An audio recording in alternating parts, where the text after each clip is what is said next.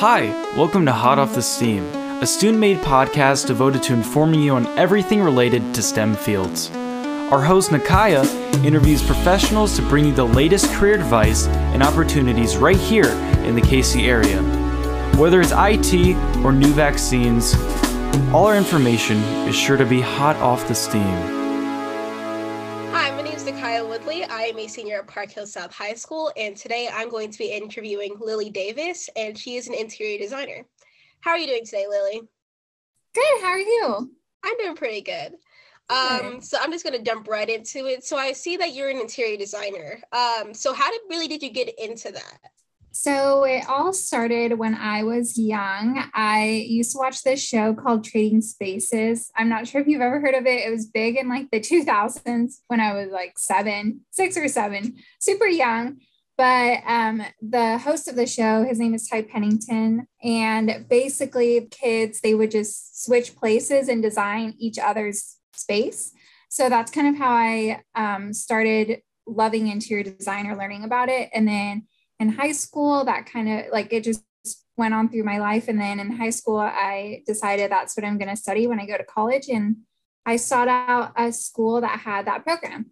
So for, if anyone wanted to get into interior design, what education would you like suggest for them in like in high school or in uh, college as well? I think in high school, just take home ec classes or facts. I think that's what it's called. Actually never took any of those classes. So even if you're just slightly interested in it, I would say definitely take one of those classes while you're in high school. Also just follow a bunch of interior design Instagrams on Instagram or social media and kind of follow what the trends are from there. You don't necessarily have to have a four-year degree for interior design. I know some people um, just have a passion for it and they just start getting into it very quickly. A lot of the big stars on H D T V, actually, for example, Joanna Gaines, she was an accountant and she just happened to like it on the side. Um, I know you can go to a community college and learn it as well, like a two-year program or a three-year program, or really just learning it as you go. Uh, for me personally, I just went to a four-year university. So that's why I decided to go into a four-year degree, but yeah, that's how I would say you could get started on it. Okay, so during like college and like the high school time, what were some of like the best tips you would give in order to get you to like the like to give you success basically? I would say to network with people in the industry uh, and just reach out to maybe a local interior design shop and ask them if maybe they need an intern or um, if they could give you some suggestions on what to do moving forward. I would I would mostly just say a lot of networking, also meeting with counselors too. I met with my high school counselor a lot just to uh, find out what classes I needed to take to propel me forward. Again, I didn't necessarily take uh, interior design classes in high school, which I feel like I should have, but I already knew what I wanted to do. So I would say definitely network around with people that you might know in the community and reach out and just say, hey, I'm a student and I'm interested in interior design. What could you tell me about the field? Um, or maybe just interviewing people in the field as well and just finding out more about it. So I see that you're also a stylist as well. How would you, how did you really get into that? Because I see that you're an interior designer. How did you get into the stylist side? It, well, in my head, I just kind of see something and I know exactly how I think it should go. It's kind of just taking on that artistic side and just really honing in on Uh, the different fabrics, different textures, what could kind of mix and match together with it. And I kind of bring that into my own style as well. Today, I'm wearing just like a basic plain t-shirt, but you know, um, just bringing in different textures and colors. I think that's kind of a fun way to style different things in a, in a room and with style as well. Okay. Uh, like, did you get any like education or like certification for that? No, I didn't. And it's actually funny because a lot of the girls that I know that go into interior design, they just have a really great sense of style. I have a friend that she also studied design and she kind of already has the eye for it. So she is going more into uh, styling as well, knowing how to piece things together. And I think they both go hand in hand because you're dealing with kind of the same textiles and things like that. Between interior design and style, like being a stylist, which job would you say would you like better? I would say definitely interior design. I think style, styling, I think it's a lot of fun. It it takes, they both take a lot of attention to detail, but I would say interior design because it's more of a broad, you, you know, you look at the room and it's more broad. Um, but with styling, it's more like little, little tiny details, and it's kind of fun to like mix and match, but it's on a smaller scale versus interior design is on a larger scale. On the interior design side, what's probably been your favorite project to work on? So I'm very girly and very glam. So anything that is very glam, gold, out of my comfort zone too. Um, so maybe styles that I wouldn't necessarily do on my own, but that kind of breaks the mold of what I would do. So the complete opposite of glam, like traditional, you know, leather, you know, rough kind of look, I mm-hmm. would say. What about for a stylist? I would say for a stylist, I like neutrals a lot. So it would probably be the same thing, like anything super bold colors, um, and just trying to bring that in. That anything that brings me out of my comfort zone, I love doing because it's not something that I would normally do. Okay. Um, so I noticed that you also have a lot of skills when it comes to AutoCAD, Revit, SketchUp, that type of thing. Mm-hmm. Which one would you say would be the easiest, and which one would you think would be the hardest out of those three? I would say Revit is probably the easiest. If you learn C A D, then uh, Revit is just kind of the next step towards that. Um, not because it's not easy to learn. It's just a system that crashes so much once you put everything in it. So it's kind of like working around that. It's kind of hard. Um, but yeah, I would say definitely SketchUp being the hardest and Revit being the easiest.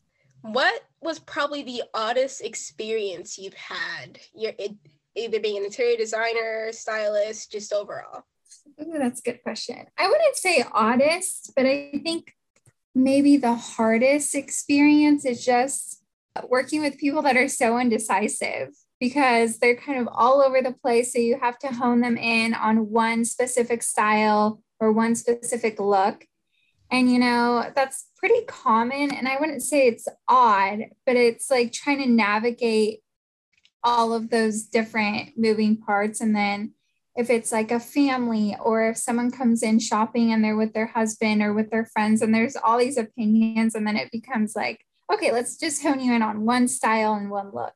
So based off of everything that you've either done and everything that you want to do, what exactly would you think your dream job would be?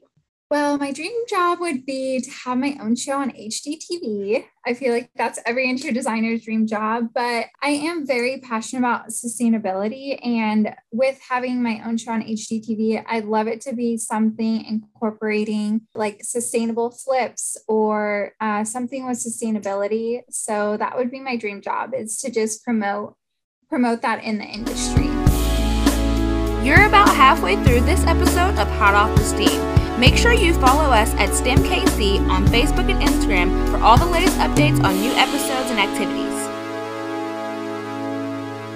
It's going to be kind of more some like fast-paced little like kind of like little fun questions. Okay. So what what's your favorite color?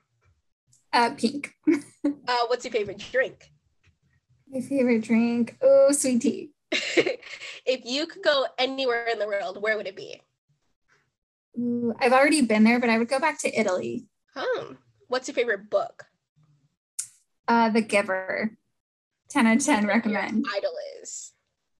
My idol? Uh, my mom. That's so generic. Or Audrey Hepburn. She's amazing. Uh, favorite T V show? Mm, I'm watching You right now, but I would also say Jane the Virgin. Hmm. So I know that you watch a lot of probably H G T V. So who is your favorite? What's your favorite group on there? Uh, of course, I love um, Chip and Joanna Gaines. They're just adorable. If you were to go to a coffee shop, what would be your normal order that you would get at any point? Ooh, chai tea latte. Ooh. Um, favorite movie?